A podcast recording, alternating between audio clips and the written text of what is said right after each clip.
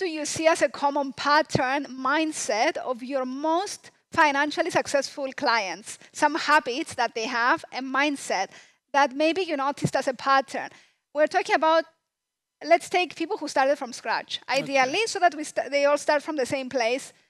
What is the mindset and the habits of your, your most financially successful clients because we are all leveling up financially? Yes, yes. Actually, it's a good, very good question because I've been noticing this my, myself to our mm-hmm. various clients because mm-hmm. we have clients that keep growing and clients who are steady and their growth is marginal.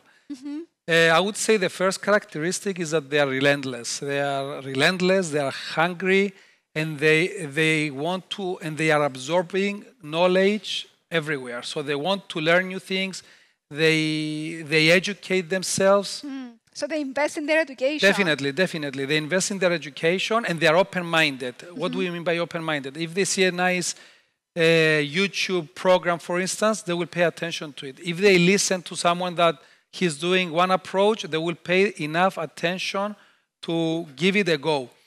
They are, ah, they are technologically savvy, some of them, so they really invest in understanding Again, the technologies. It takes investment, you know, you need to yes. follow the new technologies, yes. which is what you're and doing. And if they cannot do it, the mm-hmm. ones that progress, and extrapolate, uh, their growth is extrapolated is the ones who delegate to one of their team members and they focus on the technology. So they are doers. Mm-hmm. They tease the water, they move from their comfort zones, mm-hmm. and they try new things. They're not the people who want no. to stay safe and let's. And also, Pavlina, something that I've noticed, uh, and we need to talk a bit about this because nobody talks about it. They are great operators. So they, they are unease, they, they are hungry, they want to do more, they never, they read more, they invest in their companies, they invest in themselves, but they are also great operators. What does it mean by great operators? For instance, I could, if I, request, if I receive a request for a quotation, and if I'm a great operator, it could take me 30 minutes to send my proposal. Mm. My competitor, might, it might take them five hours, it might take them two days.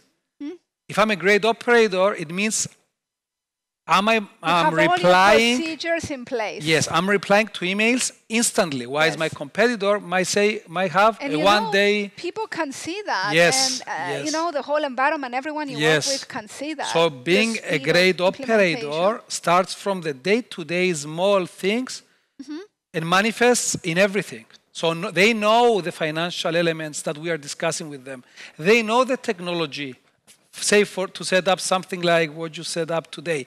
They mm-hmm. want to know, they read and they know. They keep leveling up, as you said, mm-hmm. of their knowledge and their experience.